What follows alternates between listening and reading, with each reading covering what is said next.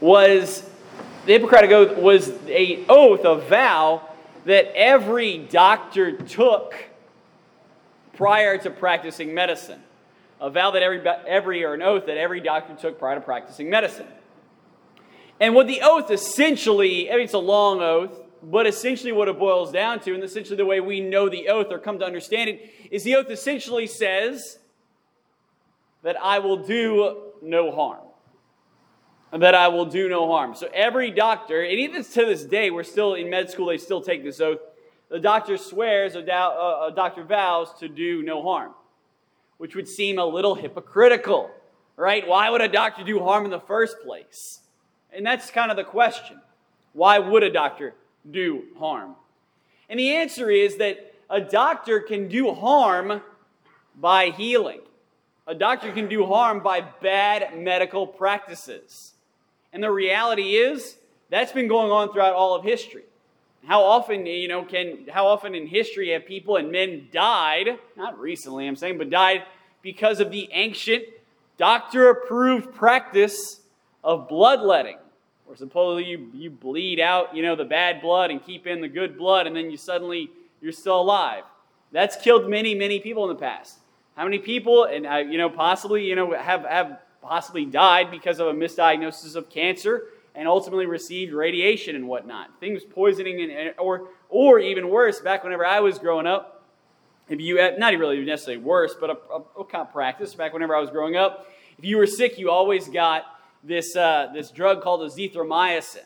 And it was just always prescribed, always prescribed, always prescribed until the doctor started to realize wait, actually, we're doing like more harm than good.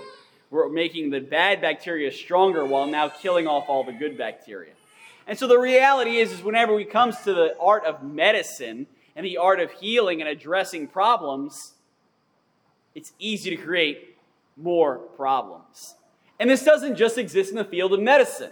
You talk to cops and you talk to, to, to people who basically enforce traffic laws. What they'll tell you is that the number one killer of people on the road isn't drunk driving, isn't texting and driving. The number one killer of people on the road is overcorrection.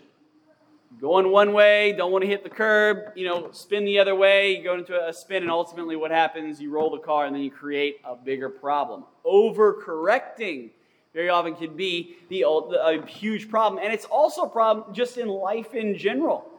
The reality is, when we address problems, we don't always address problems. When we address problems, very often we can actually end up creating more problems. The word for this is iatrogenics. It's not an often used word, but if you want to look really, really smart, you can say it. Iatrogenics. And iatrogenics essentially means harm done by the healer. And it's something that Jesus explicitly condemns in today's gospel. The use and the reality of iatrogenics, doing harm by trying to do good.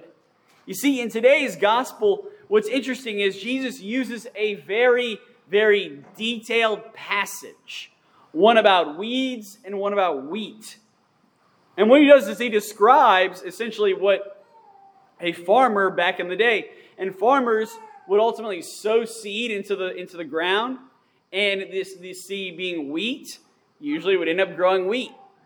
But a criminal act back then, one that was that one that was highly was punishable quite quite severely, was a thief would go in in the middle of the night or maybe even in the day and sow a crop called darnel a crop called darnel. And darnel was a weedy crop known for very, very thick roots that would ultimately get into the wheat and kind of prevent them from growing.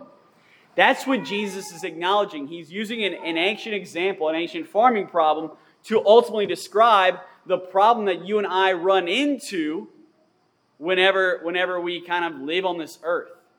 The reality is, you and I all know there are good people in the world, and there are bad people in the world. There's weeds and there's wheat. The reality is, is we have a church too that has both good people and has bad people. And the reality is, is that's why we call the church and sometimes say the church is corrupt. Why? Because we're a human organization with good and with bad. So, what does Jesus say to address this matter?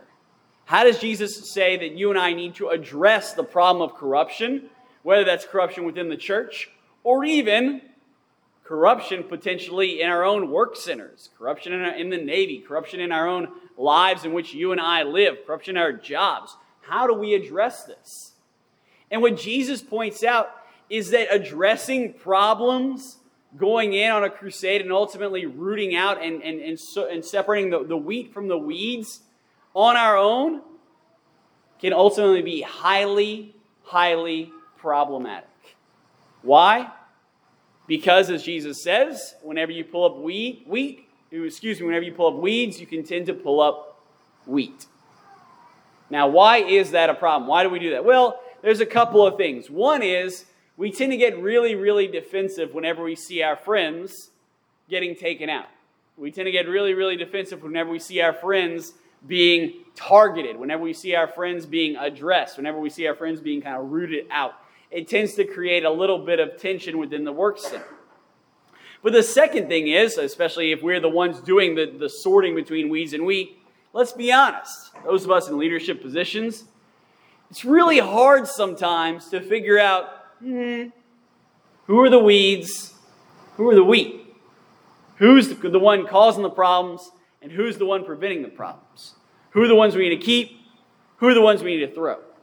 These things tend to be a very, very hard problem.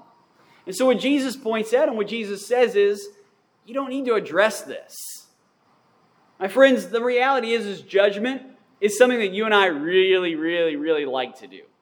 We like judging. We like pointing out, ah, oh, yes, this person has this problem, this person has this issues, and this person does this. We, we really, really enjoy it. Is that why it's called this? It's called gossip. It's a sin. But what Jesus points out is that judgment is fundamentally futile. Fundamentally futile. It goes nowhere. Why? Because we might be judging somebody who's weak. We might be judging somebody who is actually not really causing that many problems, or we might be trying to, uh, trying to take a person out or addressing or getting rid of them or whatever, fixing that problem, only to discover, wow, now that I've just gotten rid of that person, I just have a whole host of more problems to deal with. The point being, ultimately, is that Jesus is saying, hey, it's okay. It's okay. You and I don't have to address every problem that we see. We don't have to fight every battle that comes across our desk. We don't have to wage wars and, and, basically make and create perfection before our very eyes. We don't have to be the judge and jury of the people that surround us. You see, that's the beauty of Judgment Day. You and I can often look at Judgment Day and get a little terrified. Oh man, come Judgment Day, fire and brimstone, Jesus coming in, you know, hurling lightning bolts, striking everybody which way and the other. That can be a very scary thought. But can it also be a very nice thought? Because what Judgment Day means, whenever God comes from the heavens and sorts the weed from the wheat, is that you and I don't have the burden of judgment on our backs. You and I don't have the burden of judgment on our backs, which means you and I don't need to put it on ourselves to sit and trying to figure out who is weeds and who is wheat. You and I don't need to figure out who is doing right and who is doing wrong all you and I need to do is be good wheat and grow toward the Son of God and focus on growing as high as you and I possibly can, even if we might be surrounded by a whole bunch of weeds. That's our call to focus on the Lord. It's far greater for you and I to address the problem that is within ourselves, and far more productive to address the problem and the weeds and the wheat in our own heart within ourselves than to address the wheat, and excuse me, the, the problem of the weeds in everybody else. We know there's evil in the world. We know there's evil in the Navy. We know there's evil in the church. But the reality is, there's not a lot you and I can do about it. Well, I'd say that back. We can do something about it, but as Jesus points out, it's probably not going to bear any fruit. It'll probably just create more problems. And so, my friends, I want to encourage us to really start to recognize and take that, that oath seriously. The oath that Hippocrates introduced into the Greek world, because the oath that the Hippocrates introduced into the Greek world was not actually kept by the Greeks, it was kept by the Christians. You see, the only reason why we know that oath is because monks in the Byzantine Empire in the Byzantine days kept copying it down over and over and over again to the point where we now have it. In other words, our church, our fathers knew that that idea that you and I are called to first do no harm is a very, very helpful piece of advice. That you and I in this world will be tempted to, in our righteousness, correct the wrongs in life, which ultimately do what? Create more problems. And so I want to encourage us all to think before we go and solve problems, before we go and try and identify who are the weeds in the world and what's the, what are the issues we need to solve, remember and ask yourselves is this going to do more harm or is this actually going to heal as we're setting out to do?